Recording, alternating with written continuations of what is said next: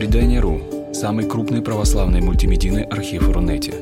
Лекции, выступления, фильмы, аудиокниги и книги для чтения на электронных устройствах в свободном доступе для всех. Заходите. Предание.ру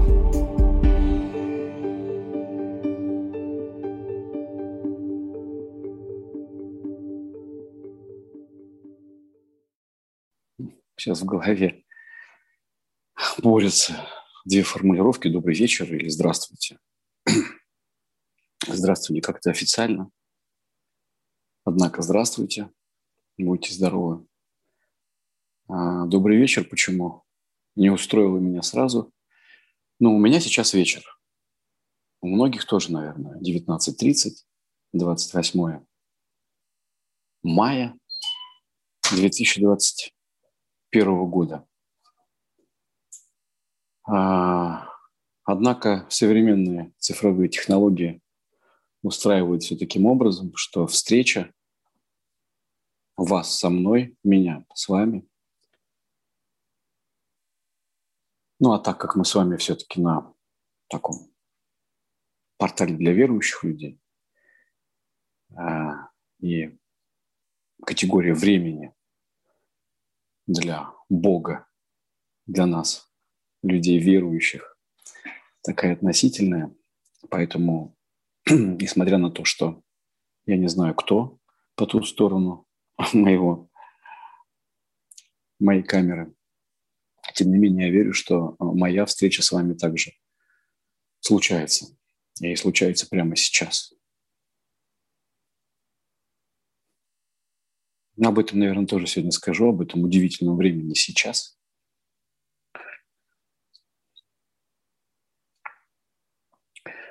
Опять сейчас, когда мы готовили эфир, прозвучало слово лекции, я опять э, смутился, наверное, а, потому что а, мое представление о слове лекция, возможно, и ваше представление о слове лекция не вполне соответствует тому, что обычно происходит на подобных встречах, потому что именно слово «встреча» я беру за основу этого часа который мы проведем с вами вместе. И лекция все-таки это ну, какая-то такая учебная, какая-то академическая история, где есть какие-то ссылки, выдержки, фамилии и так далее. А, и если для вас это так, то ну, в нашей встрече этого не будет. Этот час я Обещаю вам быть максимально искренним, честным и востребовать как свой личный опыт, так и те знания образования, которые я получил. Немного о себе. Меня зовут Никита Плащевский. Мне 47 лет. В Русской Православной Церкви я 15 лет. Ну, алтарничаю в Федоровском соборе – Божьей Матери на Миргородской, дом 1 в Санкт-Петербурге. И, кстати, я сейчас в этом соборе пользуюсь его Wi-Fi, и за что очень благодарен собору и настоятелю нашему отцу Александру Сорокину. Вот. Ну и помимо этого э, у меня есть диплом психолога, специализация аддиктивное поведение. Аддиктивное значит зависимое. Ну и, собственно говоря, сегодняшний материал будет, наверное, обусловлен именно моей специализацией. Я много работаю с зависимыми людьми, делаю это тоже около 15 лет. А для человека зависимого вопрос веры – это вопрос жизни и смерти. На сегодняшний день мое официальное место работы как психолога – медицинский центр Бехтерев.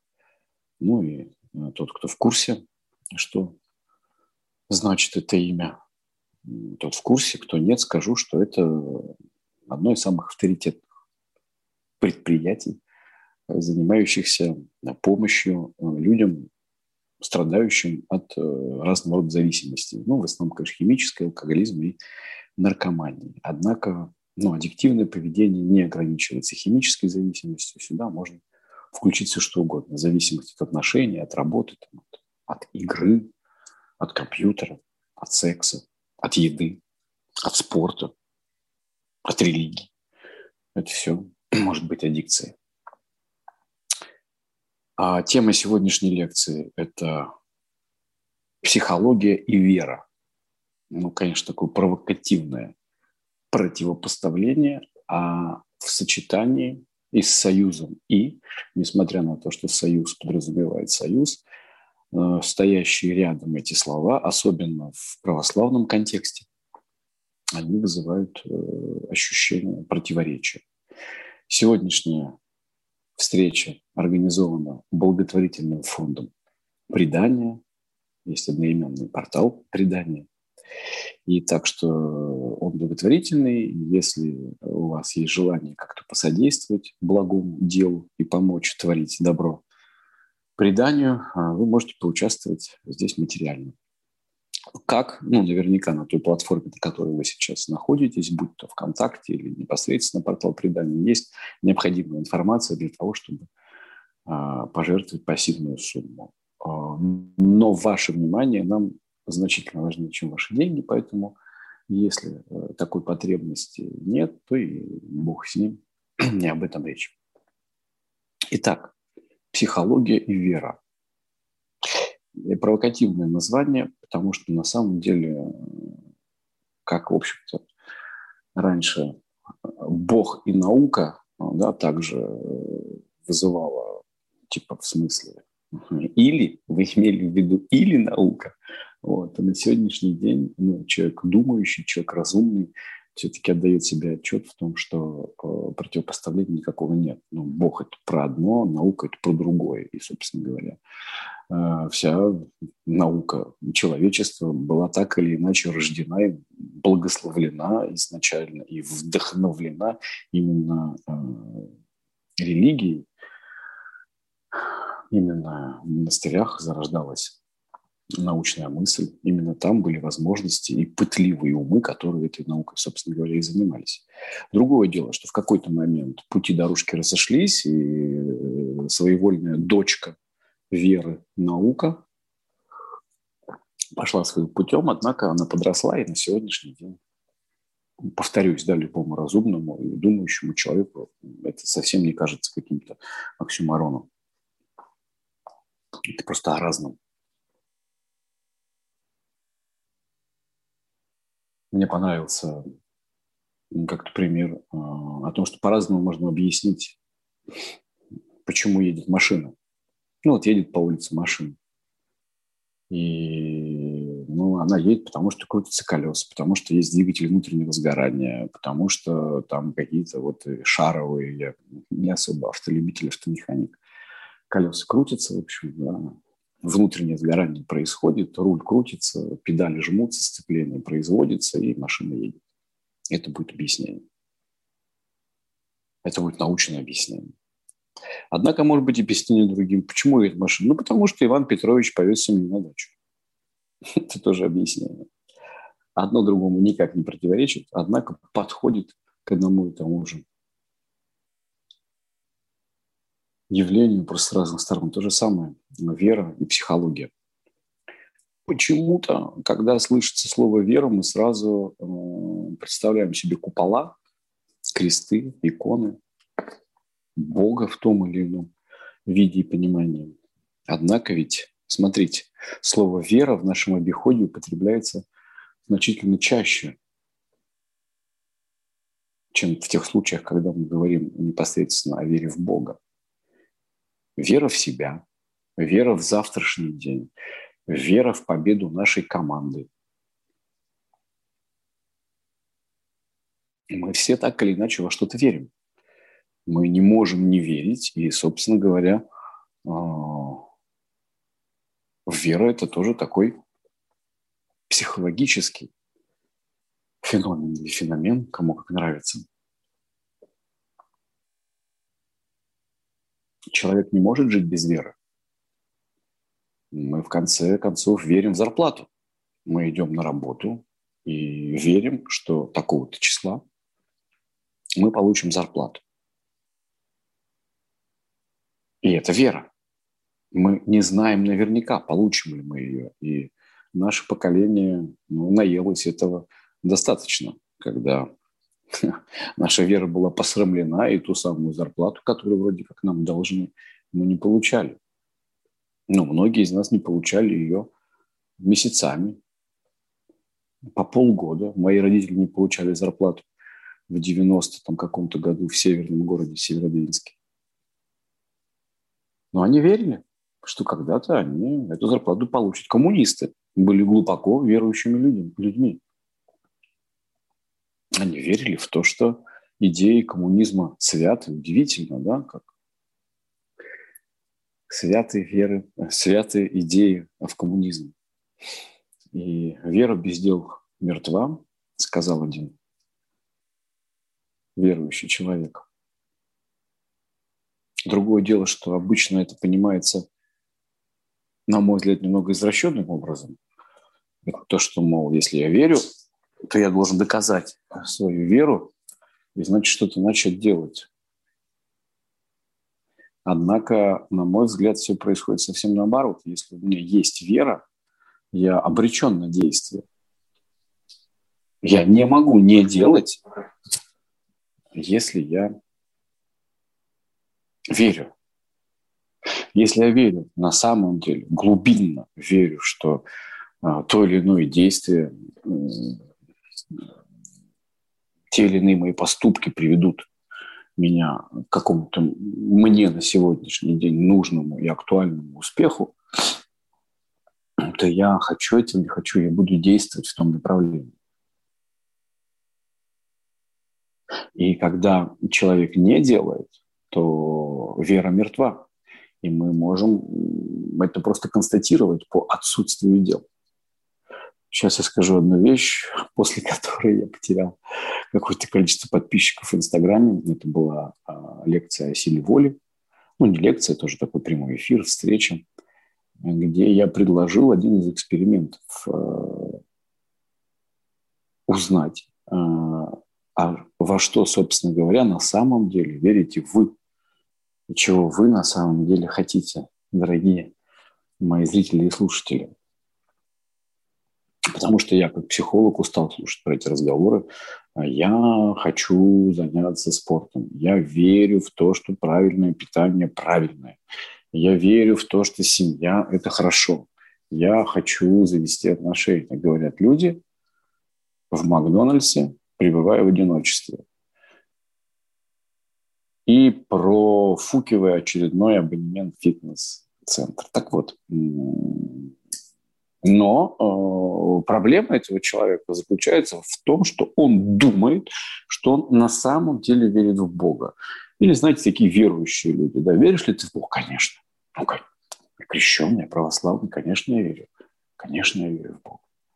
А когда ты был последний раз в церкви? Ну как, когда? Сейчас, да. В 2020, в 16 когда крестили ребенка кого-то там. А в Бога веришь? Верю. Ну, вот здесь вера мертва. И это можно констатировать.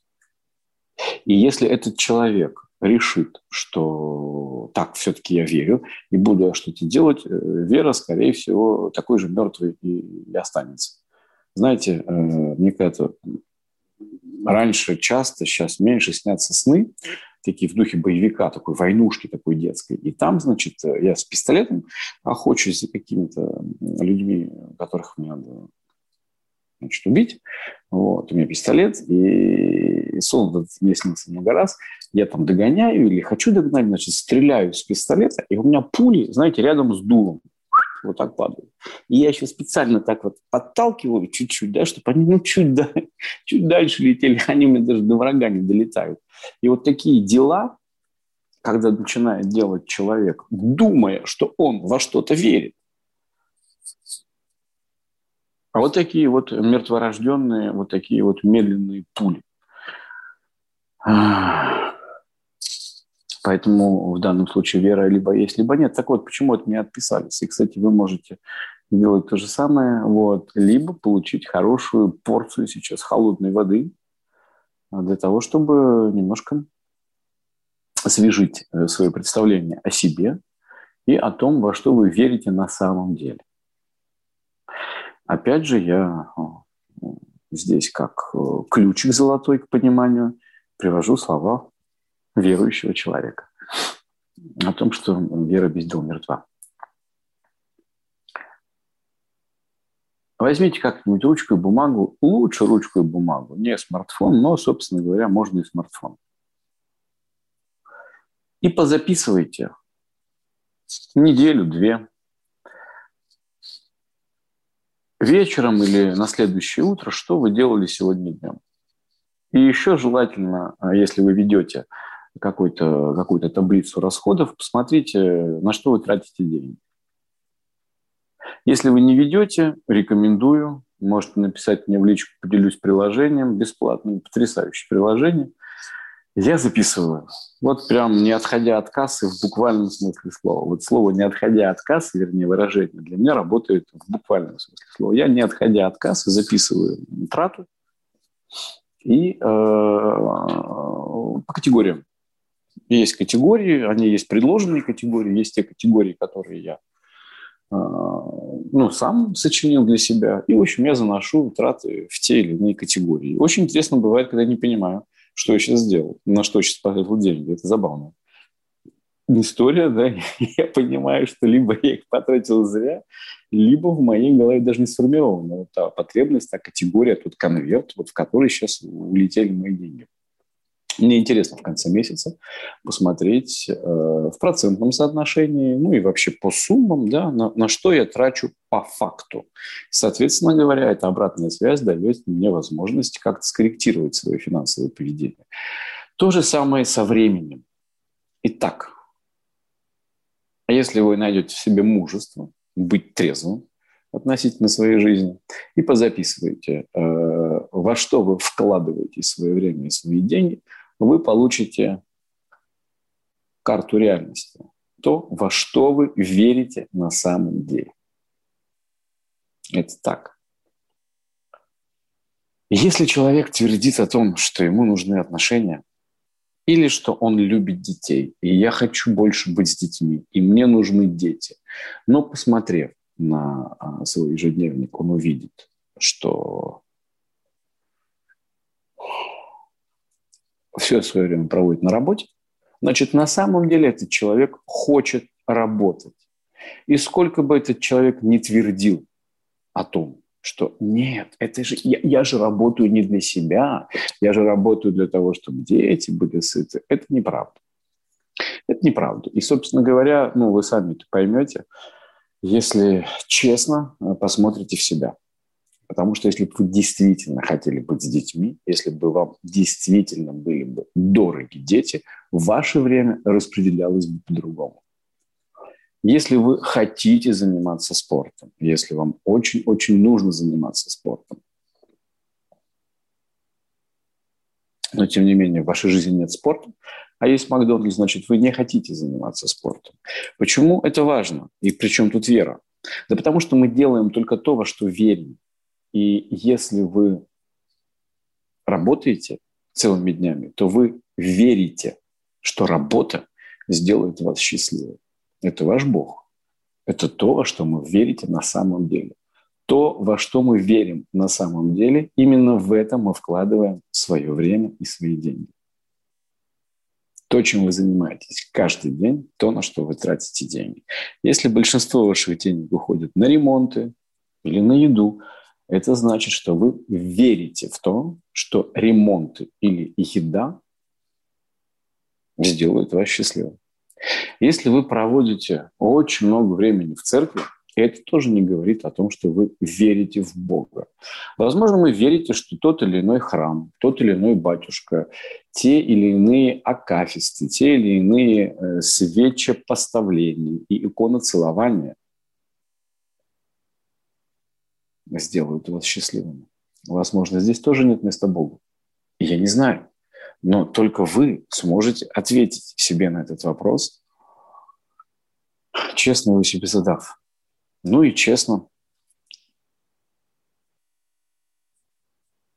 честно посмотрев в реальность. Вообще любой э, психологический, духовный, душевный путь начинается с точки отсчета.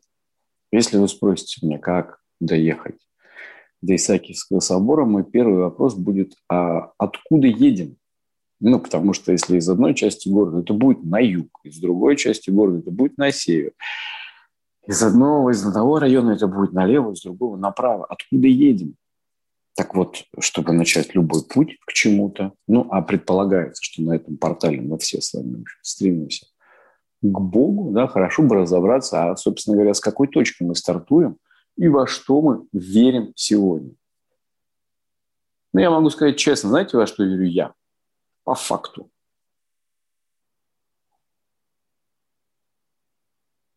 Помимо, не буду сейчас да, рассказывать о, о том, как я Э, верю в Бога, потому что здесь, э, наверное, это,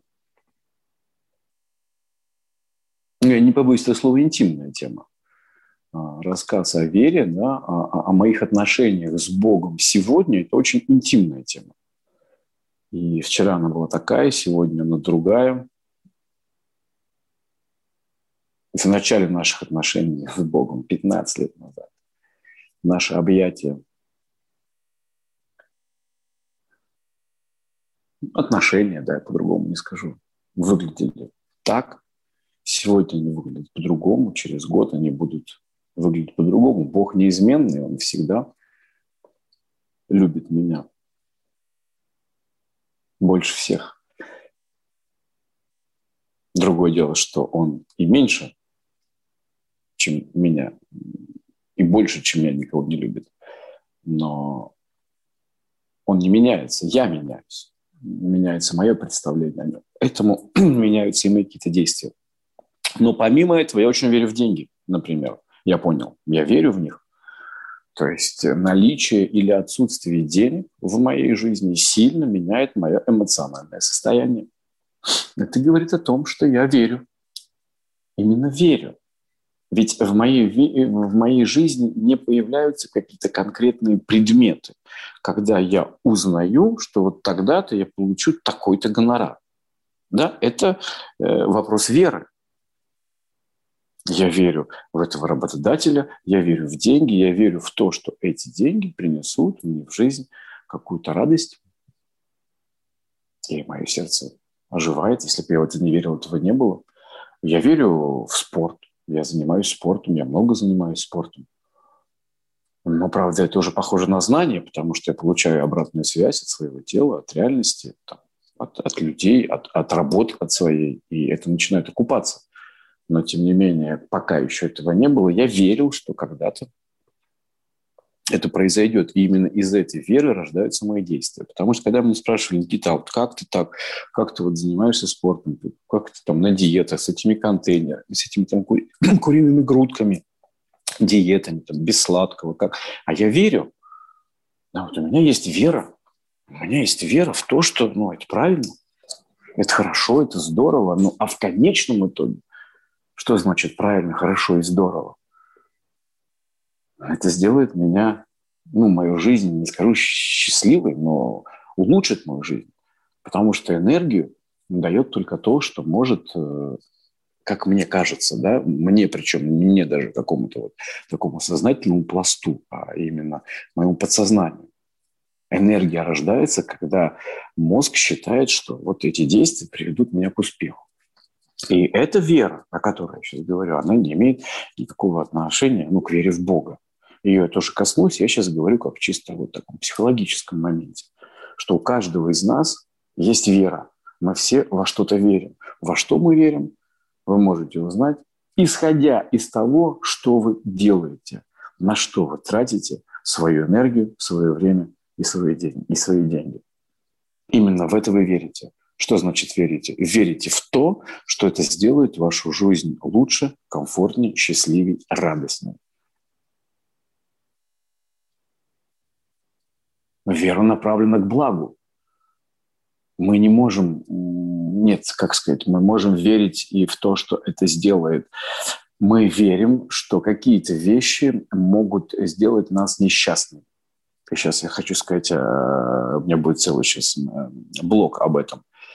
Но тогда мы этого не делаем. Да, то есть э, тогда и такая обратная вера.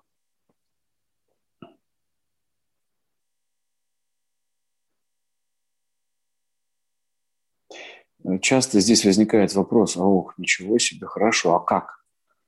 А как тогда ну, человек, которого хватает, может честно посмотреть на свою жизнь? Потому что обычно мы умеем честно смотреть на жизнь наших близких и говорим, ну что ты это, спортом не занимаешься, ничего не делаешь, в храм не ходишь, а что ты веришь, только работаешь, телек смотришь, что-то, что-то. Мы вот так умеем, да, вот давать обратную связь кому-то. Ну, вот э, тот, у кого хватает мужества дать обратную связь себе, э, дальше возникает вопрос, и что? Ну, если человек ужаснулся и понял, что надо же, оказывается, я верю в деньги, я верю в диван, я верю в сериалы, я верю в э, работу, в сайты знакомств, в конце концов, компьютерные игры. Вот о чем говорят мои действия. Но я так не хочу, вдруг просыпается человек. Я не хочу так жить. Я хочу верить во что-то другое, что мне делать.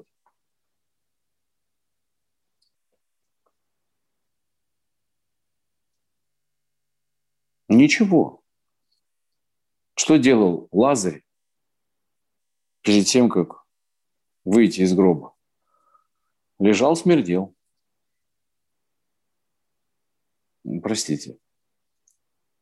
Вот и так. Не верьте психологам, гуру, учителям, которые научат вас верить. Расскажут вам про мотивацию. Про мотивацию я еще сам расскажу. Но вера – это дар. Это Лазарь, выйди вон, прозвучавшее от Бога. И это я вам говорю как человек 15 лет, находящийся рядом с зависимыми, работающий с зависимыми.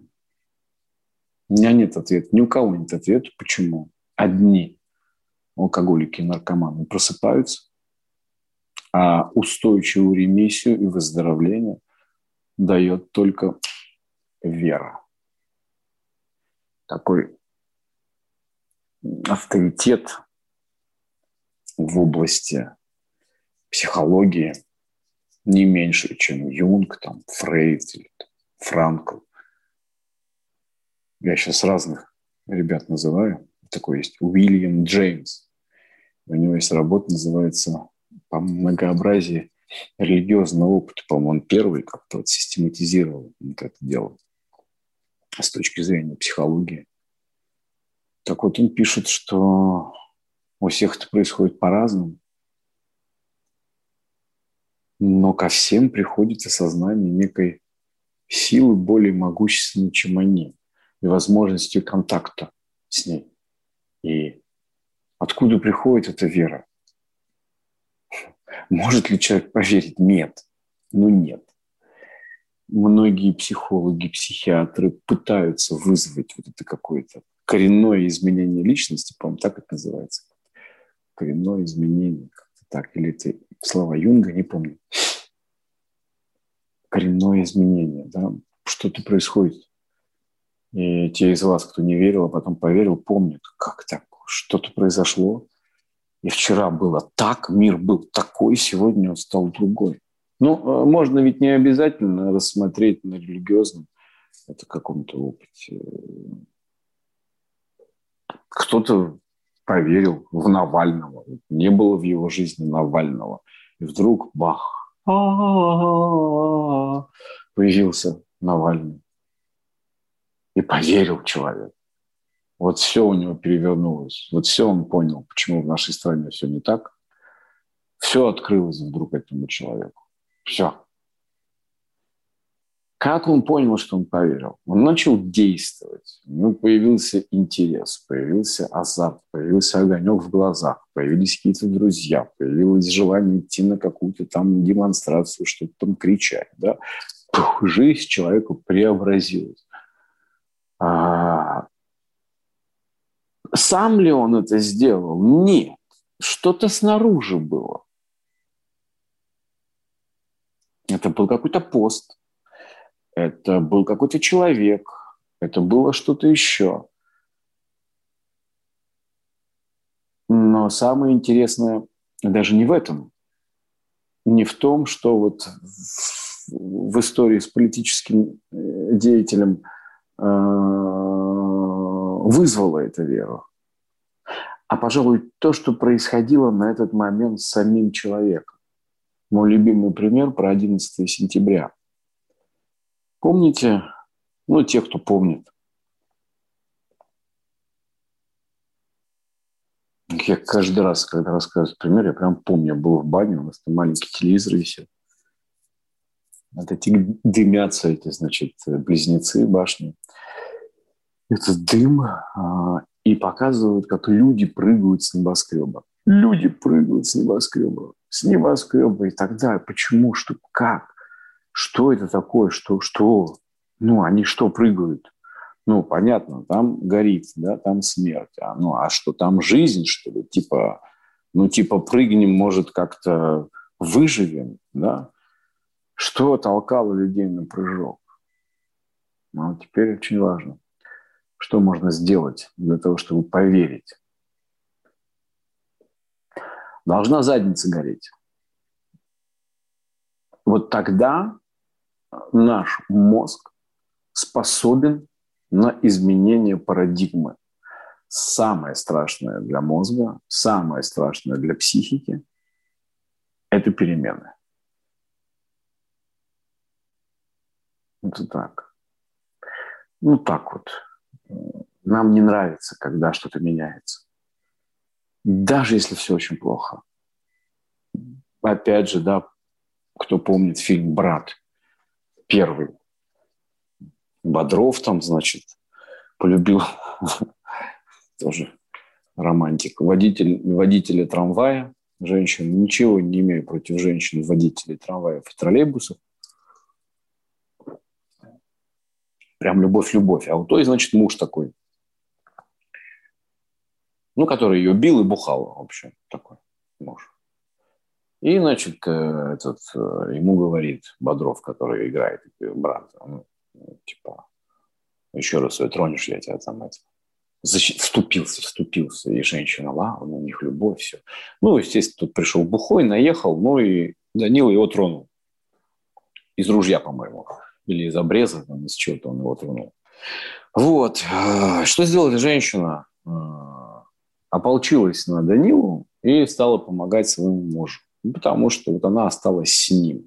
И сколько таких женщин у каждого в семье, мне кажется, знаете, а, каждый, э, у каждого в семье дед погиб на войне, и у каждого рядом есть какая-то подруга, которую бьет муж, э, но, значит, подруга от него не уходит. Почему? Ну, потому что страшно. Этот бьет, урод, бухает, но хоть понятно, ну, понятная картина, она привычное. А что будет, когда я уйду? О, боги! Или выгоню его, потому что это моя квартира. О, что тогда будет? Страшно. Мозгу страшно, правда. Это не смешно.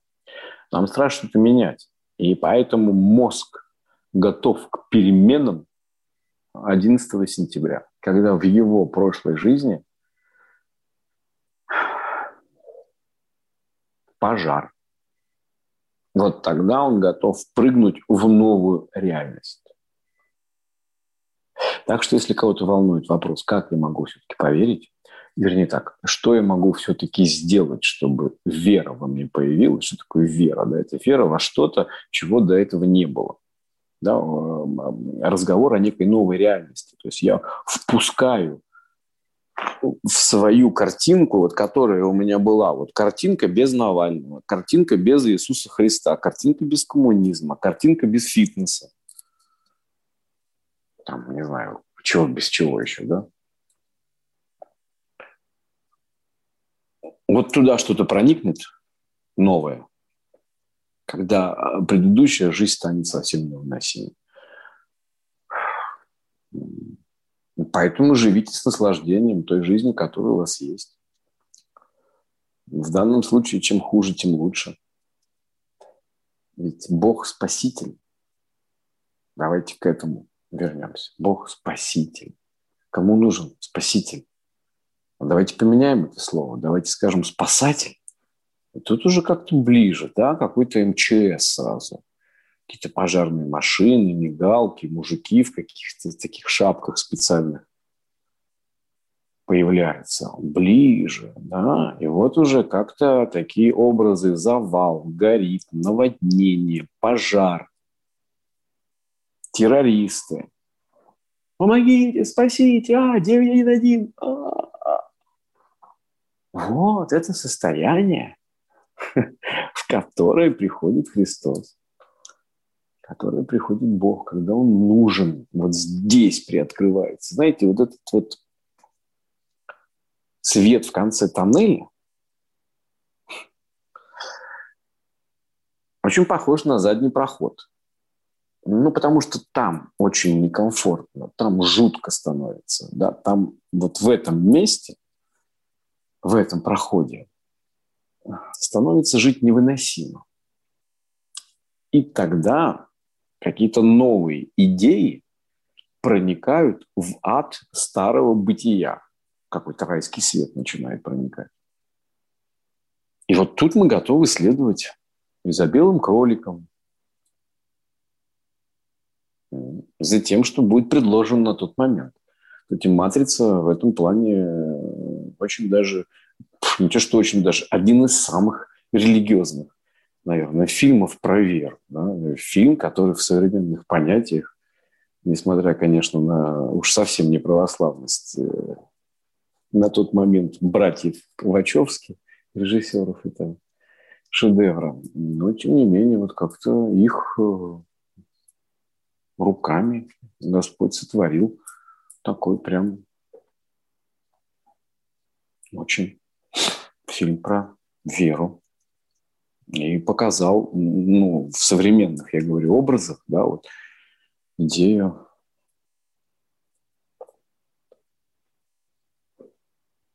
и соотношение да, вот этих миров земного и матрицы, да, и небесного, вот этого Зиона, как он там назывался. Плохо должно стать. Лазарь смердел, смердеть не нравится. И э, вот здесь появляется вера. Я скажу о себе, что я тоже человек зависимый 19 июня 2021 года будет 13 лет, как я не употребляю ни алкоголя, ни наркотиков, не курю, занимаюсь спортом, веду здоровый образ жизни. И это пришло не потому, что я такой, кстати, что-то скучно, что-то больно, все хорошо. Почему бы мне не, значит, бросить бухать? Нет, так не было. Было очень больно. Было свое 11 сентября, и был прыжок. Был прыжок с этого небоскреба. И, собственно говоря, возможно, опять же, есть у меня здесь сомнения в том, что это зависит от нас.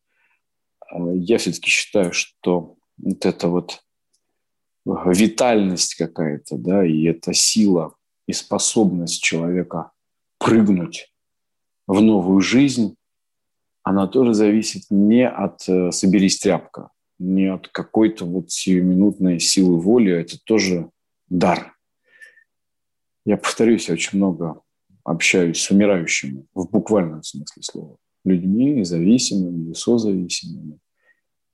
И у меня нет объяснения, помимо того, что это дано, как цвет глаз, как форма носа, как рост, способность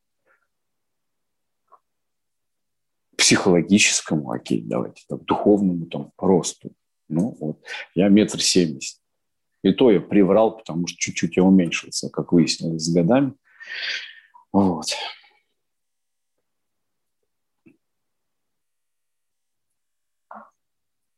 Человек вырастает настолько, насколько было ему положено. Понятно, если есть морковку, то висеть на турнике плюс-минус полтора миллиметра как-то прибавится. Но в принципе, да, есть люди высокие, есть невысокие. Есть, видимо, тоже люди с даром веры,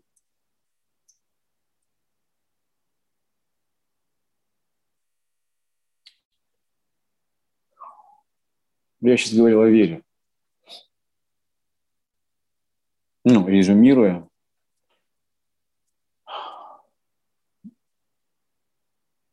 Я начал с того, что очень важно понять ту точку, в которой мы находимся, что вера – это не религиозное понятие, вера есть в нашей жизни, мы верим в то, что наступит завтрашний день,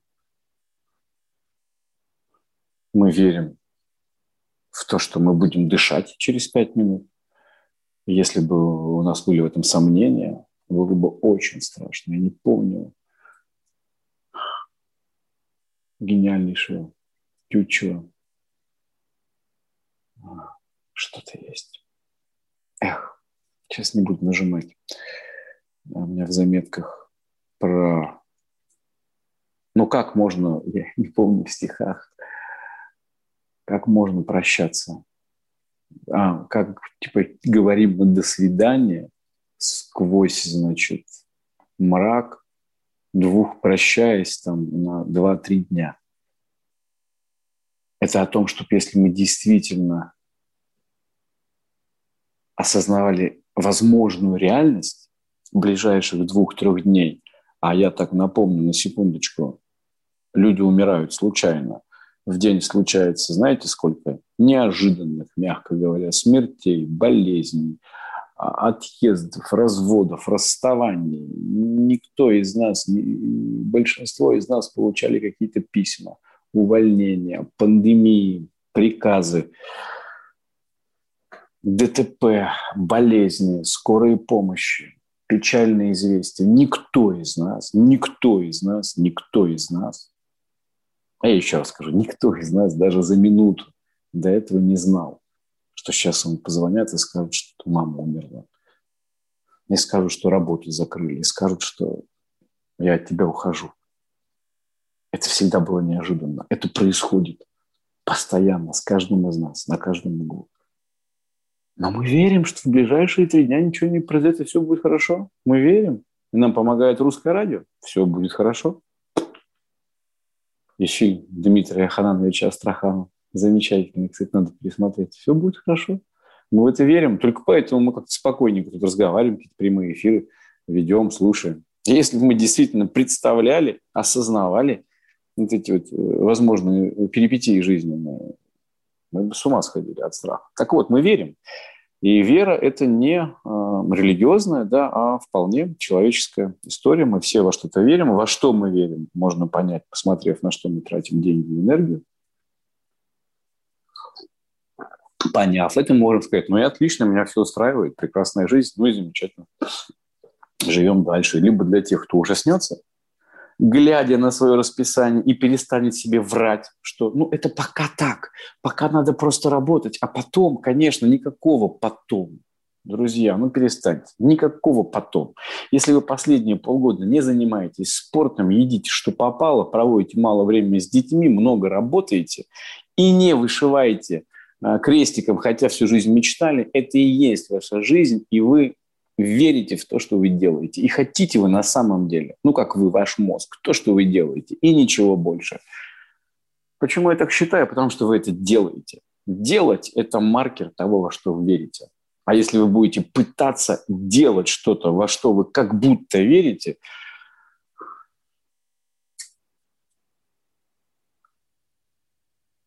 ну ничего э, лучше, чем секс с нелюбимым сравнения у меня нет. Вот у кого был такой печальный опыт, ну вот это вы получите. Занимаясь тем делом, в которое вы думаете, что не верите, а на самом деле верите. И для тех, кто все-таки хочет поверить во что-то, нужна вера, веры не хватает. Что можно сделать? Ну, ничего. Во-первых, то, что я уже предложил – осознать, что происходит с вами на сегодняшний день. А для чего это важно? Опять же, я приведу мой любимый пример, который я вычитал. Постепенно мы подходим к психологии, и появляется фамилия Курпатова, Андрея Курпатова. Ну, с глубочайшим уважением я к этому специалисту отношусь, и в том числе за те потрясающие факторы, э, факторы, за те потрясающие факты, цитаты, э, которые он приводит в своих книгах. Рекомендую всем. Вот. А, ну, кстати, я сейчас его похвалил не зря, конечно, но это я не у него вычитал.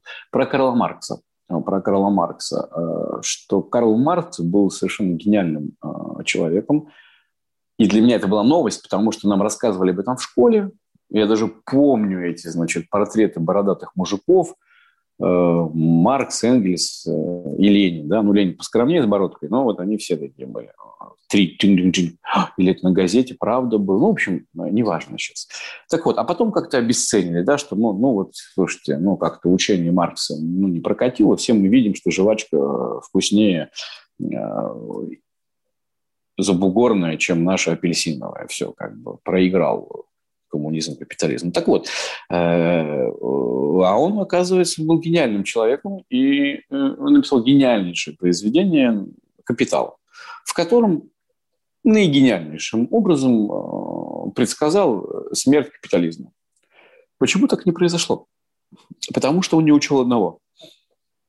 Одного, казалось бы, незначительного, но определяющего фактора.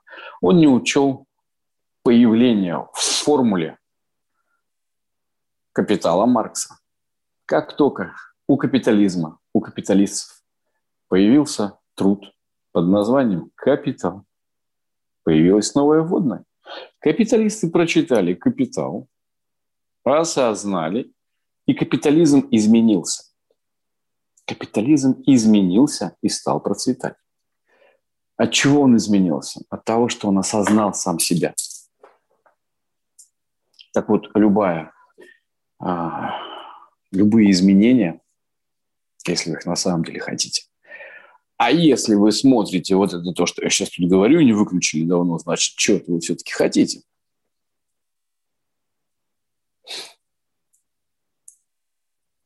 Так вот, любые изменения э, начинаются с э, честности, с осознания того, что есть на данный момент, и покаяния если хотите, таким словом, да, это метаноя, изменение ума, но возможно только когда мы понимаем, где мы находимся по факту, в, районе, в каком районе мы обитаем, и только с этой точки мы можем двигаться куда-то дальше. Возможно, произойдет ваше 11 сентября, возможно, появится какая-то идея, не обязательно она будет про Бога, но появится вера, что что-то или кто-то может вам помочь. И вот тут тоже надо очень внимательно да, относиться к тому, во что же уверовал в наш мозг. Наш мозг может уверовать в передаче Соловьева, он может уверовать в мужика с сальными волосами и каким-нибудь магическим э, шаром, значит, который видит там будущее. Он может уверовать, что э, как это, в семи церквях по семь свечей, там, семь записок, и он может в это уверовать. Да? Но здесь уже, знаете, кому что нравится. И хм, это же вопрос воспитания, искусства веры, потому что у каждого из нас есть такой вот религиозный инстинкт, связанный, да, наверное, с верой, с э, потребностью контакта с силой более могущественной, чем я. Ну и вот тут уж, да, мы все как-то с вами начинаем это практиковать. Да? Кто-то при громе и молнии крестится на колени падает, да? кто-то там по семи церквям. Вот. Э, для кого-то это выражается в другом, да, и путь каждого самоидентичен. И я люблю группе «Руки вверх», вы знаете, до сих пор. Вот, честное слово, я реально считаю Жуков гениальным человеком, и крошка моя, это, ну, это серьезное произведение музыкальное. На мой вкус. Вот у меня он такой. Ну, у меня вкус музыкальный вот такой вот. Ну, такой. И мне не стыдно. Я никогда, честно говоря, не занимался музыкальным образованием. Мне это было не нужно. Ну, мне нравится Стинг. Я плачу. Какие-то песенки, значит, из 90-х. Ну, вот и крошка моя. Ну, и таков мой музыкальный вкус. Но духовный вкус, ну, как и вкус психологический, он также бывает разным. И нет ничего э, страшного, что на входе, да, и в подростковом возрасте нам нравятся желтые тюльпаны. Ну и чтобы там кто ни говорил, а старая мельница крутится, вертится. И, там, и наши композиторы, да, они все-таки, ну, они гении. Ну, Антонова вспомнить, да. Мелодист какой. Вот. И на определенном возрасте, да, это заходит, это круто, но многие люди двигаются дальше, да, они как-то не от, отрекаясь от Антонова, а они все-таки вот начинают слушать музыку посерьезнее, появляются какие-то, значит, образцы там западной музыки, потом, может быть, классической, начинают ходить на концерты, и в результате, да, в их жизни остается Антонов, но они умеют слышать и слушать уже какие-то другие истории. Так вот, с верой но то же самое, я сказал, что мы не можем заслужить веру. Ну вот представьте себе, вы спите. И во сне вы персонаж сна. Как персонаж сна может проснуться? Он во сне. Он не знает, что он во сне. Понимаете? Вот в чем парадокс. Мы просыпаемся когда нас «Никита, вставай, эй, давай, давай», да? или будильник есть какой-то, зазвонил. То есть меня кто-то будет извне. От чего я еще просыпаюсь? В туалет хочется. Да? Но это, опять же, э, извне э, сигнал, мне спать становится некомфортно. Это я возвращаюсь к моему 11 сентября любимому. Да? То есть как только вам станет некомфортно, да, возможно, вы проснетесь. Но разбудить кого-то во сне, персонаж персонажа во сне разбудить не может. Тут ничего не поделать. Но пробудившись, а у многих есть опыт осознанного сновидения, у меня он есть. Периодически во сне я понимаю, что я сплю. Угу, это значит, я могу тут это решить. Так вот, если переносить на нашу жизнь, то, получив этот дар, мы э, за него ответственны. И в каком-то смысле здесь мы можем практиковать. Да, мы можем забить и продолжать жить дальше. Хотя, если позыв был серьезный, ну, долго мы, хотя в туалет не проспим, хотя будем изо всех сил пытаться еще покемарить, да, все-таки нас когда-нибудь туда вытолкнет. Вот. Но я считаю, что можно прилагать определенные усилия волевые и э, быть ответственным за этот дар а вот ответственны быть уже какими-то действиями. Хотя, опять же, повторюсь, от чего это зависит, почему у некоторых людей есть этот движок, да? Ну, вот мой любимый психиатр, да, и психолог Андрей Курпатов говорит, что все это зависит от ретикулярной формации. Такая штука, имеющая отношение к нашему мозгу, и она такая же, как да, рост или цвет глаз, это ретикулярная формация. Ну, предположим, что да, что-то все-таки от нас зависит. Ну, вот тут можно как-то возгревать, скажем, этот дар. И потихонечку переходя к психологии. Что такое психология? Вообще это такая молодая история.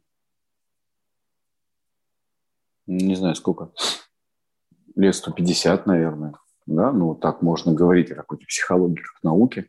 Ну, потому что раньше, э, когда мы говорим, что такое психо, да, психо – душа, ну, логия, ну, знание, да, наука. Там. Знание, там, наука о душе получается. И это все возможно только в таком уже э, нарождающемся светском обществе, потому что до этого говорить там, о душе вне э, религиозного контекста было совершенно невозможно. И здесь, собственно, авторитеты были только одни. Там священники, религиозные деятели, те или иные, там, учителя, и все.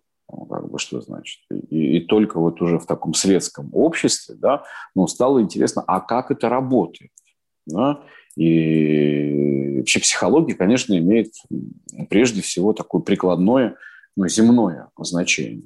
Это когда я хочу понять, как мне именно на Земле, вот это принципиально важно, наверное, да, если мы говорим о религиозной вере, это о каких-то смыслах, да, это о, о чем-то большем.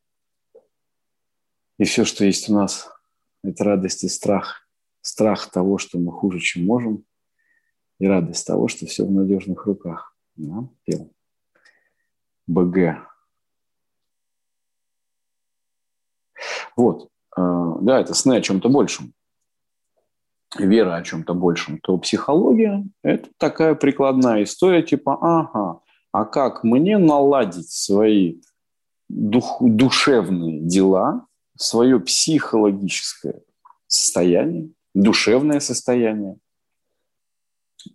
свои чувства, свои эмоции, свои отношения с другими людьми. Как, как, как, как, да, вот как, что? Да, вот странно. Представляете, раньше не было психологов, да? Раньше вот как? Что? Когда дело касалось души, чувств, переживаний, боли, э, страданий, он меня не любит, я его не люблю, там, нам вместе там это поссорились, что, как, как эти вопросы решать? Вот как эти вопросы решать? Да, сейчас вроде понятно, да, можно пойти к психологу, разобрать, и психологи, слава богу, за это, значит, уже короткое время, ну, во многом разобрались. Но, а как это действительно работает? Вот психология – это проект, а как это работает? Когда что-то с нами происходит, мы что-то как-то там переживаем, что-то чувствуем. И, и что? Хотя и психологи в какое-то время заблудились, закрутились, потому что есть замечательное слово «квалия», которое означает некое субъективное мое восприятие того или иного. Какой-то мужик э, написал книжку про летучих мышей. Какое-то замечательное исследование. Он попытался, попытался передать человеческим языком, как вообще воспринимают мир летучие мыши через да, ультразвук. Мы же все равно всех, и даже посмотреть наши фантастические фильмы, да, мы даже инопланетян, даже думающие медузы или осьминоги там разумные, да, они как-то вот человекоподобны, по крайней мере, по своим действиям. Там они какие-то злые там, или не злые, да, мы наделяем. Так вот, летучая мышь, вот этот дядька, там, ему удалось это описать, что это невозможно представить мир глазами летучих мышей, потому что у летучих мышей нет глаз. Никак нам не представить. Вот не проникнуть туда, да, не пофантазировать.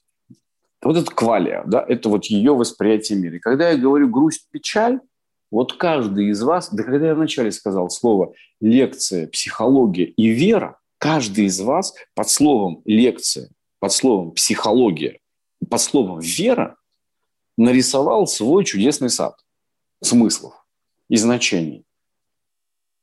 Но мы типа говорим об одном и том же. Я говорю, мне грустно. Говорю я, мужик 47 лет, выросший так-то, с таким-то жизненным опытом, вкладывающий в этот смысл свои переживания. Вы такие, да, да, Никита, мы понимаем, мы понимаем, что такое грустно. Что вы понимаете? Вы девочка 14 лет, которая смотрит аниме.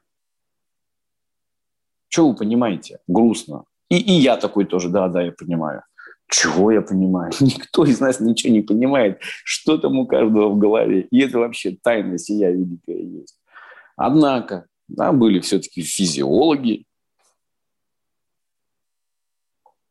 психологи, над животными много издевались, да, и все-таки как-то вот э, определенные, так скажем, закономерности были выяснены, что если ты делаешь так, там, в этом черном ящике, что-то происходит, в этой квале, и потом, скорее всего, будет такой результат. М-м-м. То есть мы делаем так, здесь мы не знаем. Ну и потом, и вы знаете, вот психология откройте, откройте в словарях психология. Там столько психологии. В общем, знаешь, сколько умных людей психологией занималось, вот столько сейчас есть направлений. Вот реально. И, и я еще свою придумываю. Серьезно, я решил к определенному возрасту написать кандидатскую. У меня есть тема, и будет еще и, и, и я еще и свое направление придумаю. Пусть я один буду им практиковать, один в него верить, но это будет все равно где-нибудь там какое-нибудь направление, значит, плащингианство будет. Вот. И вот дальше, от чем, да, от чем отличаются все эти психологические школы и направления? Они по-разному объясняют, что происходит в этой черной коробочке, в этом черном ящике, вот так, да, черном ящике, я сказал бы, да есть э, стимул, что-то там, есть какая-то вот реакция. Что между стимулом и реакцией? Один скажет, ну, вот это там все, там гештальт, там какие-то. Другой скажет, а, вот здесь то все, там. Ну, ну, да неважно, слушайте. кто во что верит, да, кто кому, кто кому когда поверил, так и слава богу, правильно, неправильного есть. Ну, а, все-таки, если не брать мужиков с сальными волосами и э, стеклянными шарами, которые там, или там психологов, которые карты раскладывают, еще есть такие психологи, и еще гадают на карты. Они еще и астрологи. Они психологи и астрологи. Так, на всякий случай, чтобы зацепить побольше целевую аудиторию. Вот если вот этих ребят не брать, то очень много классных, интересных направлений. Каждая из них по-своему э, бродит по этому, значит, квале, но результаты же замечательные. Я начинал с психологии. Мне психология была нужна для того, чтобы решить какие-то мои жизненные проблемы. Какие жизненные проблемы у нас бывают? Да одни и те же, слушайте, мы несчастны. Опять говорю, несчастные, каждый да, несчастье понимает по-своему. Все счастливые семьи одинаковы, но каждая несчастная несчастлива по-своему. Так вот, мы все несчастливы по-своему, однако все мы приходим к психологии не потому, что у нас все круто, и мы хотим помогать людям. Нет, мы не боги. Это у, у Бога все круто, и он решил еще и с человеком этим поделиться, потому что он Бог. Их там трое, им хорошо втроем, думают, как нам хорошо, пусть еще и человеку будет хорошо. Давай-ка создадим. Вот какая-то такая история. Это не про нас. Если мы идем к психологу, да, то поделиться мы с кем-то хотим, скорее всего, своим несчастьем. Вот. И плохо. Нам плохо. И, и мы ищем помощи. Мы в какой-то момент, может быть, не верим в Бога, мы не верим там ни в кого, но мы начинаем почему-то верить да, в психологию, верить, что это работает. Дальше мы покупаем те или иные книги, начинаем практиковать те или иные э, упражнения. И, о чудо, если нам навстречу, если на нашем психологическом пути попадается ну, хороший специалист, или попадаются хорошие книги, опять огромное спасибо, искреннее спасибо а, Курпатову. Я сам популяризатор. Вот. И я считаю, что один из величайших популяризаторов и наиполезнейших людей – это вот э, доктор Курпатов, а, который э, своей как карманная библиотека своими книжками действительно ну, принес очень много добра людям, объяснив, а у человека очень серьезное образование, психиатр. Он действительно чрезвычайно образованный, увлеченный, настоящий, безумный, ну, по-хорошему безумный, как любой человек, поглощенный своим делом человек. И он умудрился, а это умудрился, потому что, ну, каждый из вас – кто серьезный специалист в каком-то своем деле, когда вас просят рассказать в двух словах, вы такие, ты дурак. Ну, я в консерватории пять лет учился. Как я тебе объясню в двух словах, кто такой дирижер? Ну, как? Так вот, Курпатов умудрился. Вот. И это прям действительно такое снисхождение, я считаю. Вот. И мне его книжки все время очень помогли. Так вот, Начинается с таких книжек, э, к которым мы приходим для того, чтобы понять, что же мне делать. Вот как мне плохо, Господи, и плохо мне. Мы, мы получаем такую книжку, и там без э, психология все-таки это наука, да, то есть за каждым там что такое наука? Это значит, э, мы говорим А, после А, Б, после Б, В, и после ВГ. И почему мы, собственно говоря, показываем азбуку. Говорим, вот в азбуке так, у нас так же. То есть есть какое-то обоснование, а самое главное, есть э, какие-то там клинические значит, исследования, да, опыты, что потому-то, потому-то и потому-то, и вот это вот работает. Если ты будешь 20 дней каждый вечер писать благодарности, причем благодарности не то, что у меня в сердце переполняется благодарностью, нет – а, например, человек злой, неблагодарный, несчастный, раздраженный каждый вечер. Но мне психолог или я вычитал в книжке, дают совет, а ты пиши благодарности. В смысле благодарности? Не чувствую благодарности. Тот говорит, никто тебе не просит чувствовать благодарность. Напиши благодарность, за что ты мог бы быть благодарен. Кстати, хорошая рекомендация, можете практиковать. За что я мог бы быть благодарен? Ну хорошо, говорю я. Желательно от руки, повторюсь, от руки и ручкой. И я пишу, ну, я мог бы быть за что, за что благодарен, за что, за что. Ну, вот сегодня не болею сегодня, да, вот я попишу, не болею я сегодня. Там, сытый я сегодня, да, там, не инвалид, там, мог бы быть благодарен. Не благодарен вообще по, по сердцу, да, но мог бы быть там, потом что еще. Ну, вот машину мне сегодня там отремонтировали, мог быть благодарен там. Ну и наскребают там штучек 20 каких-нибудь, да, за что я мог быть благодарен. На следующий день делаю то же самое, ну, добавляю к этим 20 еще парочку. Так вот, друзья мои, если у вас хватит мужества практиковать, и вы верите в то, что мой совет сработает, то через определенное время, там, ну, типа, красиво было бы сказать 21 день, но я не гарантирую, что 21, ну, примерно где-то так, да, до месяца, вы почувствуете благодарность. Это работает. Потому что так работает наш мозг. Потому что так работает наше внимание. Потому что на следующий день вы будете ходить днем по городу и думать, так, мне сегодня вечером опять эти благодарности писать. Ну, вот, вот ну, напишу за то, что солнце. Смотрите, что произошло. Мой мозг начинает искать фишки, за которые я мог бы быть благодарен. И такая работа не может мое обледеневшее сердце не растопить. И оно растает и будет благодарным. А счастье – это побочный продукт, продукт благодарности. Вуаля, психология. Никакой религии, никакого как бы Бога. Ну, никакого – это из разряда примера про машину, где двигатель внутреннего сгорания, да, помните, крутятся колеса, но с другой стороны, это Иван Петрович едет на дачу. Поэтому исключить Ивана Петровича из этой машины нельзя. Но я сейчас говорю про то, как работает двигатель внутреннего сгорания. Наш мозг, наше внимание. Вот в этом коротком примере, что такое психология. Законы, по которым работает наша психика. Психология – это когда я с кем-то общаюсь, и, например, мне не нравится, как поступает тот человек по отношению ко мне. Ну, например, он э, наступил мне на ногу. Классическая реакция. Ты что, дурак? На ногу наступил. Получается ссора. Я вроде бы прав, человек начинает, да что ты ругаешься, я не специально, ну что ты как бы, да, и он тоже прав. Мы оба правы, мне больно, я на него наехал, обозвал дураком, мы начинаем ругаться, мы поссорились. Тупик.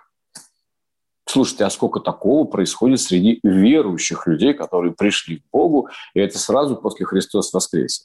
Воистину воскресе. Стали обниматься, один другому на ногу наступил. А, ты что, дурак? И начал.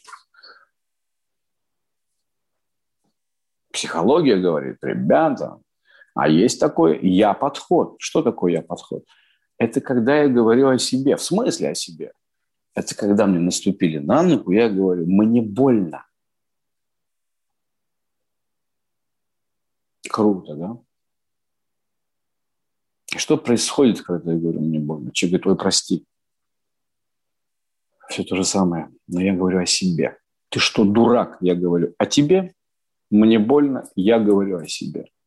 Если бы, дорогие мои, мы только выучили хотя бы это, привычку говорить о себе. Жена попросила мужа купить какую-нибудь булку. Муж не купил. Жена спрашивает, ты купил булку? Муж говорит, не купил. Жена говорит, ну ты чё?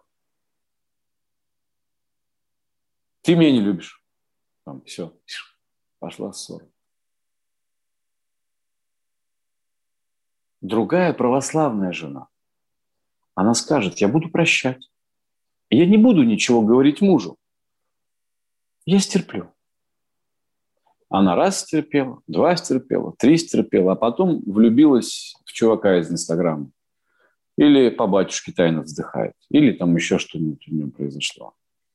Ну, потому что у нее все сердце истоптано невнимательным мужем. И бедная женская душа под православным платком – ищет любви и понимания. И, скорее всего, находит где-нибудь там. Но она же православная, поэтому она просто несчастна. Естественно, она никому вида не дает, мужу не изменяет, все прощает, все терпит, но она просто несчастная. И хорошо ли этому мужу рядом с несчастной женой? Плохо.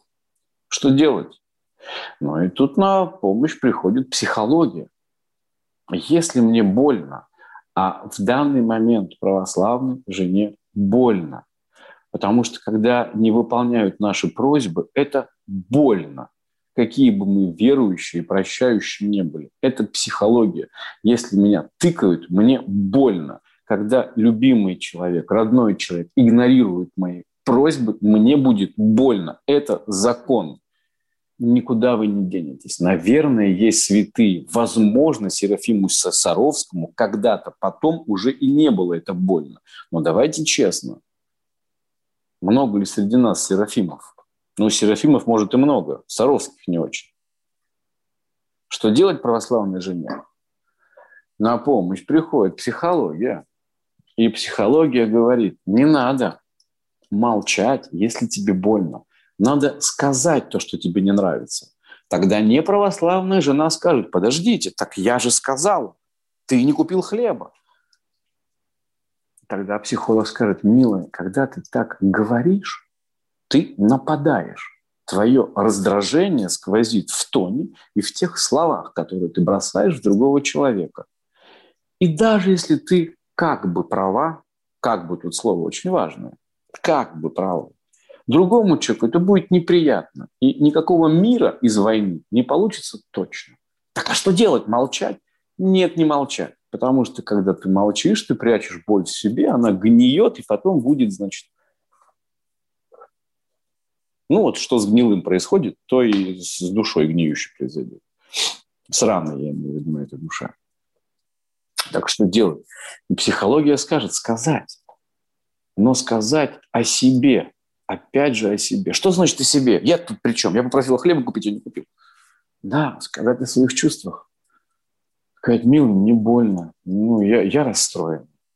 Но я чувствую себя нелюбимой я чувствую, что я, ну, неважно и не нужно. Это тяжело. Это требует мужества. Это требует честности. Это требует решимости. Это требует доверия другому человеку. Взять вот так и сказать. Билл, мне больно. Я чувствую себя ненужным. Пожалуйста, купи хлеб. Понимаете? И если муж любящий, он услышит, и в этом не будет нападения. И я сейчас говорю не про, не, не, не, не про не манипуляцию, манипуляцию. Это никогда, а, мне так больно, у меня что-то сердце болит, ты хлеба не купил, да, это уже манипуляция. Нет, я говорю просто сказать честно, что мне не нравится, милый, я тебе пятый раз прошу, мне не нравится, я чувствую, можно сказать так, я чувствую злость, я чувствую раздражение, я чувствую обиду, вот что есть, то и надо сказать. Но я говорю о себе, не о другом человеке, а о себе. Слава Богу, есть батюшки сейчас, да, которые учат этому. Но это батюшки. Одни, конечно, взяли из... Э, дух им это вложил, но таких немного.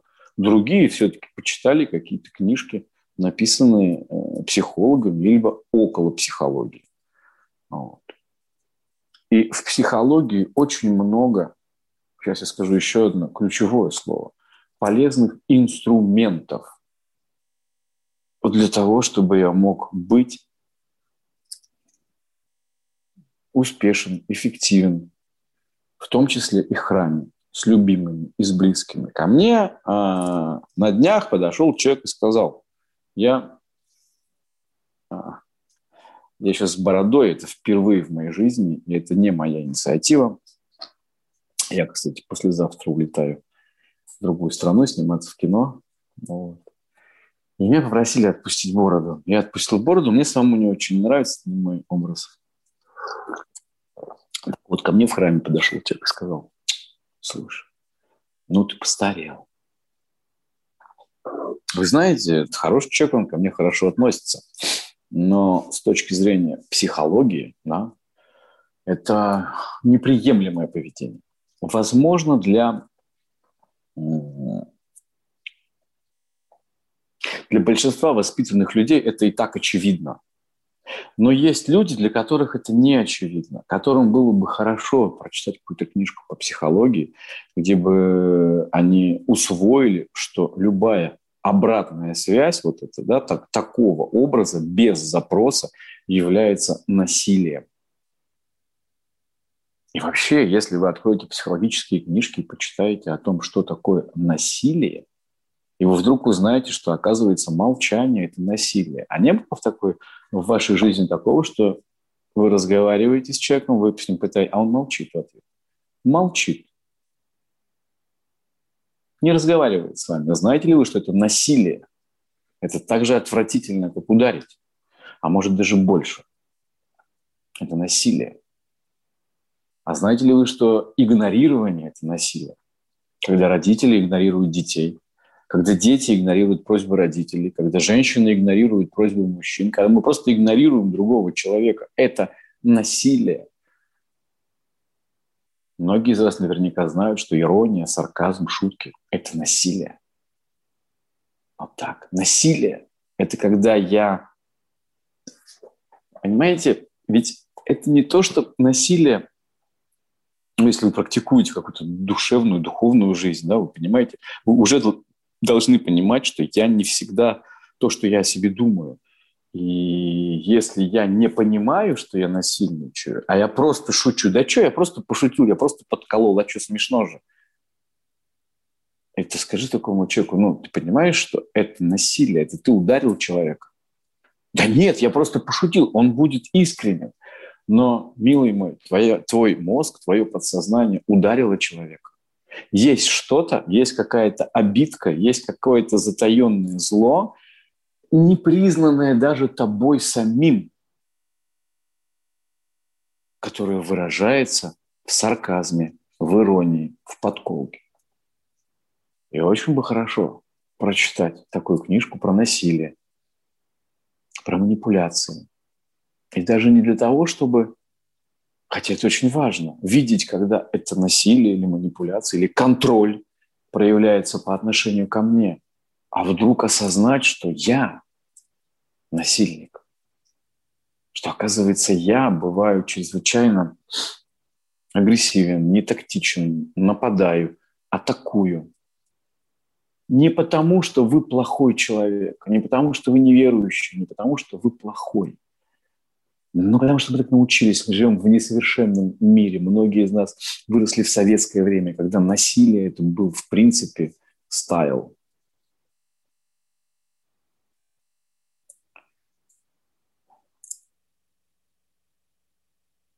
Психология может очень помочь верующим людям расколдоваться, может очень помочь приближаться к Богу, чтобы вы не понимали под словом «приближаться» под словом к Богу, который поможет вам выстроить отношения с самим собой, с близкими людьми, с Богом, как бы вы сегодня это не понимали.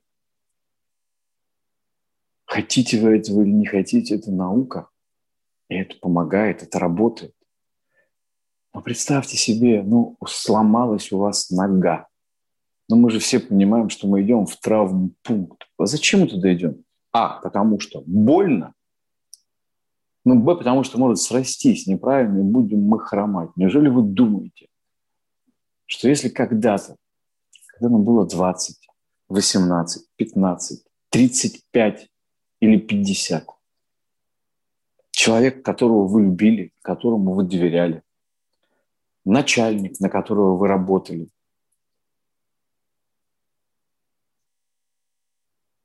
поступил с вами чрезвычайно подло. Ну, просто что-то разрушилось. Но вы понимаете, что что-то сломалось. В этой ситуации мы получили травму, психологическую травму, когда ломается наша вера, наше доверие людям. Но наша реальность трещит по швам, нам очень больно, что не бывает больно. Ну почему, если с костями мы идем в травму, нам накладывают какую-то шину, нам говорят, не знаю, там, полгода спортом не заниматься. И мы понимаем, да, это тело, нужно время, чтобы срастись, там что-то правильно как-то, гипс какой-то. Так почему же, когда душа-то наша ломается, мы не идем в травму к специалисту, который поможет это как-то залатать, как-то поставить, как-то, может быть, что значит неправильно срастись? Это когда мы считаем, что он гад, а я чмо, или она э, плохая, да, или я плохой, или все. Ну, как бы наш... От боли мы можем видеть, мягко говоря, реальность нереальной. И оно ведь так срастется, вы понимаете? Оно ведь так криво и срастется. Что же криво срастется? То, что мы будем считать, что мы недостойны любви, что все женщины такие-то, что все мужики козлы, что на работе обманывают, что все, все богатые воруют. Получив когда-то травму, а мы все в детстве получили травмы там, родительского, не знаю, отвержения. Ну, конечно, получили. Недополучили. Какие бы замечательные у нас ни были родители. Что произошло дальше? Так срослось. И мы теперь смотрим на мир сквозь наши кривые линзы вот эти, через кривые зеркала. Кривое зеркало тролля да, у Андерсона. Мы несчастны. Мы хромаем. И теперь наши отношения, наш бизнес, воспитание уже наших детей хромает. Почему? Да потому что срослось неверно. Идите к хорошему психологу. Кто такой хороший психолог? Смотрите, слушайте, читайте. Возвращаясь к началу лекции, тот, в кого вы поверите. Пусть это будут руки вверх. Ничего страшного. Ну, я имею в виду, мы растем, и вы, возможно, перерастете этого психолога, пойдете к следующему, будете заниматься дальше. Как и все, как любое дело, мы учимся. Мы растем, наша душа растет. Но могу сказать по себе, последние 15 лет э, именно психологическое здоровье, ну и физическое, это то, во что я вкладывался. В первую очередь эти результаты, которые я имею на сегодняшний день меня чрезвычайно устраивает. Большую часть времени я счастливый человек. Не думал, что когда-то смогу это сказать. И я очень благодарен всем специалистам, психологам, всем тем, кто встретился на моем пути. Так что Христос воскресе. Говоря о психологии и вере, я спрошу вас, а верите ли вы в то, что Христос воистину воскрес? Верите ли вы в это на самом деле? Потому что если мы в это верим, то мы уже счастливы. Какие бы чувства мы ни испытывали. И вот здесь я хочу прям так многозначительно подзавершить, потому что можно быть счастливым, какие бы чувства мы не испытывали. Пусть для кого-то это звучит тарабарщиной, но это одна из самых великих истин, которая помогает мне быть счастливым. Я могу быть счастливым, какие бы чувства я не испытывал. А что такое Христос воскресе для меня? Скажу с точки зрения психологии. Помните про полупустой и полуполный стакан? Это когда происходит ситуация, ну, скажем, не знаю, я спешу на поезд, я на поезд опаздываю, поезд уезжает. Казалось бы, да, ситуация со знаком минус. И мой мозг э, ее сразу же определяет в разряд полупустого стакана. Ну, то есть, если в стакане э, воды наполовину, можно увидеть как полупустой, можно как полуполный. Так вот, с точки зрения моего предыдущего плана и сценария – нарисованного в моей голове, ушедший поезд, на котором я не уехал, а должен был, это полупустой стакан. Как происходит дальше? Я начинаю жить из э, реальности, что это полупустой. А, ну вот, ушел, почему, как, опоздал, я что-то потерял, все. Я живу в реальности полупустого стакана, и дальше происходит какое-то чудо. Стакан действительно продолжает пустеть, то есть ситуация разворачивается таким образом, что все к худшему. Я говорю, ну, конечно, вот я же опоздал на поезд, но все вот так вот получилось. Что для меня значит верить в то, что Христос воскрес? Это в то, что какая бы ситуация ни случилась, смертью и смерть поправ. И Бог есть, и Он воскрес. И поэтому, что бы ни происходило, это может быть обращено мне во благо. Поэтому, вот сейчас важно, несмотря на чувства, а мои чувства, когда мой план не срабатывает и сценарий не удается, всегда будут, а, что-то не так, они всегда будут бояться, негодовать и, и так далее. Я говорю себе, стоп, Христос воскрес. И я буду воспринимать эту ситуацию как полуполный стакан. Бог зачем-то попустил именно этот ушедший поезд, именно мне, именно сейчас. Значит, что-то будет еще лучшее. Так, посмотрим, как будут развиваться, что классного для меня приготовил Бог. Это полуполный стакан. Мне не нужно было ехать. Да, я могу назвать это чисто психологическим приемом.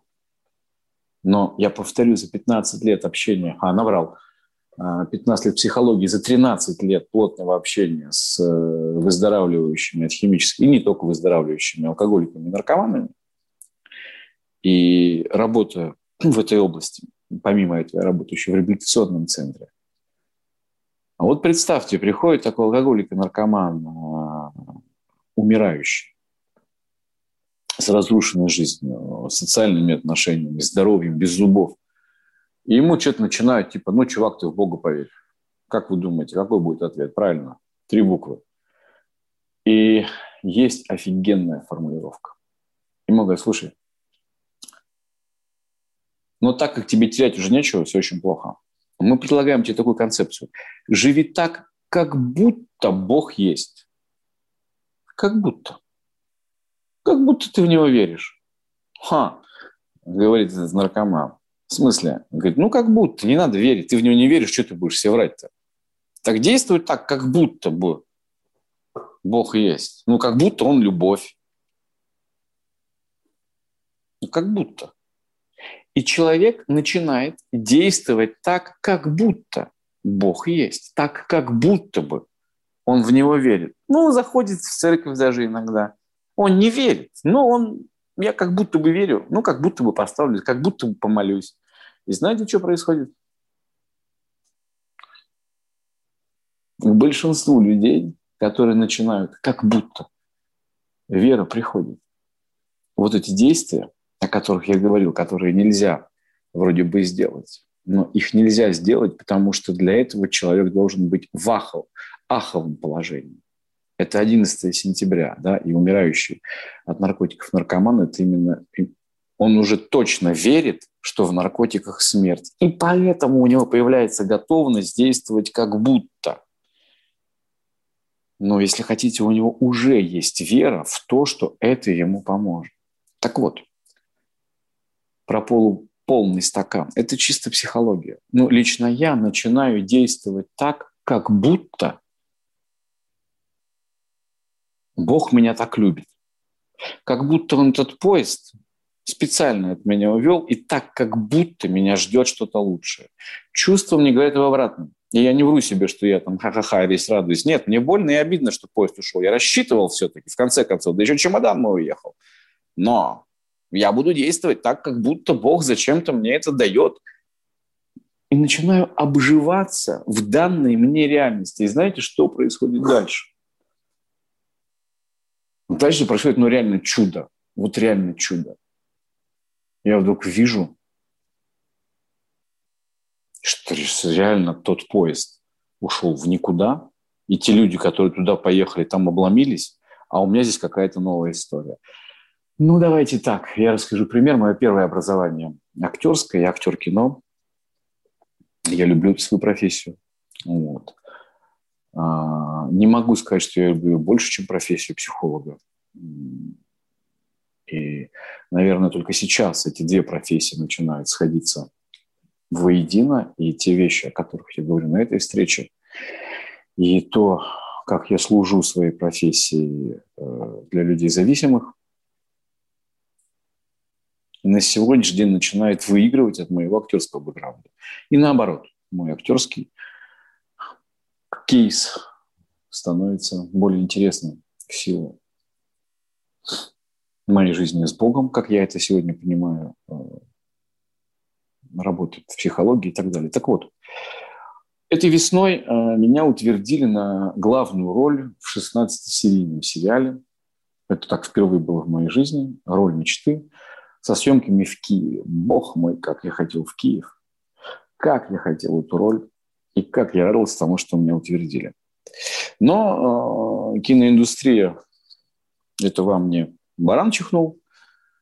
И через некоторое время я вот был где-то в этом 2-3 недели, все там, там обсуждали там графики, там гонорары, уже едем, не едем, Украина, был в Крыму, не был, там все. А канал меня не утвердил. Ну, канал, то есть есть те, кто производит кино, вот они меня выбрали и утвердили. А еще есть, условно говоря, покупатели, да, то есть то место, где этот сериал будет размещаться. И мне не понравилось по какой-то причине. Меня не утвердили. Это было больно. Ну, не так прям, а, прям, прям, прям. Я, я, я изначально не настраивался на это, но это был явно полупустой стакан. Я об этом. Было обидно.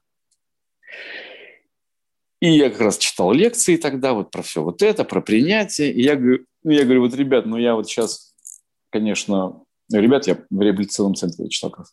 Я говорю, вот, ну, по чувствам, по чувствам швах, плохо себя чувствую. Вот. Но я же вам рассказываю про как будто, про полуполный стакан. Вот сейчас для меня ровно та ситуация, когда стакан явно полупустой, по чувствам он уже пустой, но как психолог, как практикующий человек, я договариваюсь с самим собой, что я буду действовать и жить так, как будто Бог приготовил для меня что-то лучшее я вот эту формулировку про то, что у Бога нет ответа «нет». У Бога есть три ответа. Да, да, но позже. Или я приготовил для тебя что-то лучшее. Так вот, я, ребята, договариваюсь с самим собой, что я верю, что это да, но позже, или я приготовил для тебя что-то лучшее. Хотя что может быть лучше, я сейчас не представляю. Проходит полтора месяца, и меня утверждают в другой проект. Круче по деньгам, круче по значимости, круче по всему. И я улетаю туда послезавтра. 30 июля, ой, 30 мая я улетаю. И это сработало. Стакан действительно оказался полным на сегодняшний день. Я не знаю, как будет, как будет дальше, что будет завтра. Но я верю, что все получится. Но если не получится, я знаю, как мне действовать. Так вот, просто конкретный пример. Когда казалось бы, что все плохо, но я действовал так, как будто он полуполный, и Бог показал мне о том, что все в его руках. Христос воскресе, Никитушка, не беспокойся. Если бы я уехал в Киев, я бы этот проект не получил точно. Напоследок еще расскажу один из своих любимых примеров самосочиненных, который тоже мне помогает в сложные минуты, когда веры, как дара, мне не хватает. Представьте себе ситуацию, ну, может, кто смотрел мы э, встречу, уже слышал, например, когда на 1 сентября первокласснику папа дарит ласты – ну, а мальчик маленький, семилетний, и он никогда море не видел, что такое ласты не знает. Однако ему очень нравятся резиновые сапожки, которые есть у всех его одноклассников. Они так здорово, значит, по лужам шлепают этих сапожках. А папа ему ласты дарит. Ну, что это? Это, это как? Мальчик одевает ласты, попробует в них ходить, падает, разбивает голову, он в шоке, он плачет. А папа только улыбается. Значит. Ну и мальчик решает, что папа его не любит, папа плохой или папа сошел с ума. Все три варианта, они прикольные. Расстройство мальчика. А через два месяца на осенние каникулы папа берет мальчика на море. И там, на море, в маске, наблюдая рыбок, мальчик понимает, что такое ласты.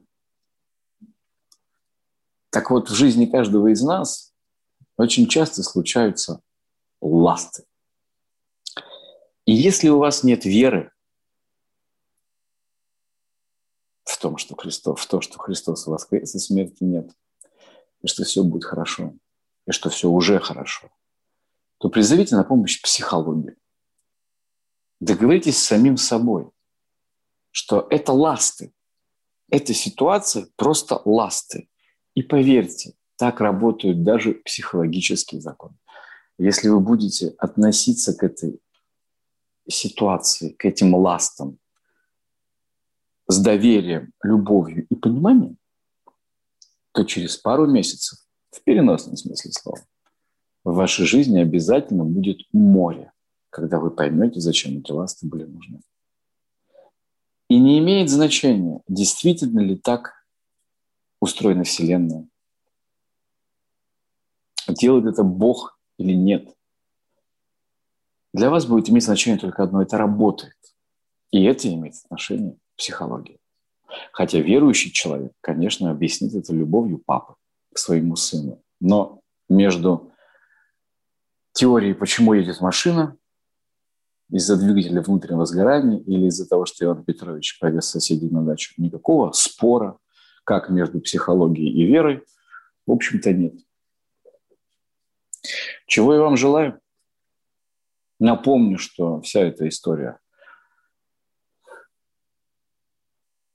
под всей этой историей, я сейчас назвал нашу встречу, организована благотворительным порталом и фондом предания. Поэтому если ваша благодарность будет выражена в какой-то монетизации, фонд предания будет вам благодарен, действительно помогает людям. И я в свое время начинал путь Богу 15 лет назад именно благодаря этому порталу, потому что это был самый удобный ресурс для того, чтобы услышать то, что мне нужно было услышать. То, что зарождающуюся веру поливало, укрепляло, оживляло и питало. И если так происходит с вами, почему бы не позаботиться о том, чтобы это произошло с кем-то еще? Спасибо. Если что, пишите в личку во всех социальных сетях. Меня зовут Никита Плащевский. Я истероид с нарциссическими отклонениями.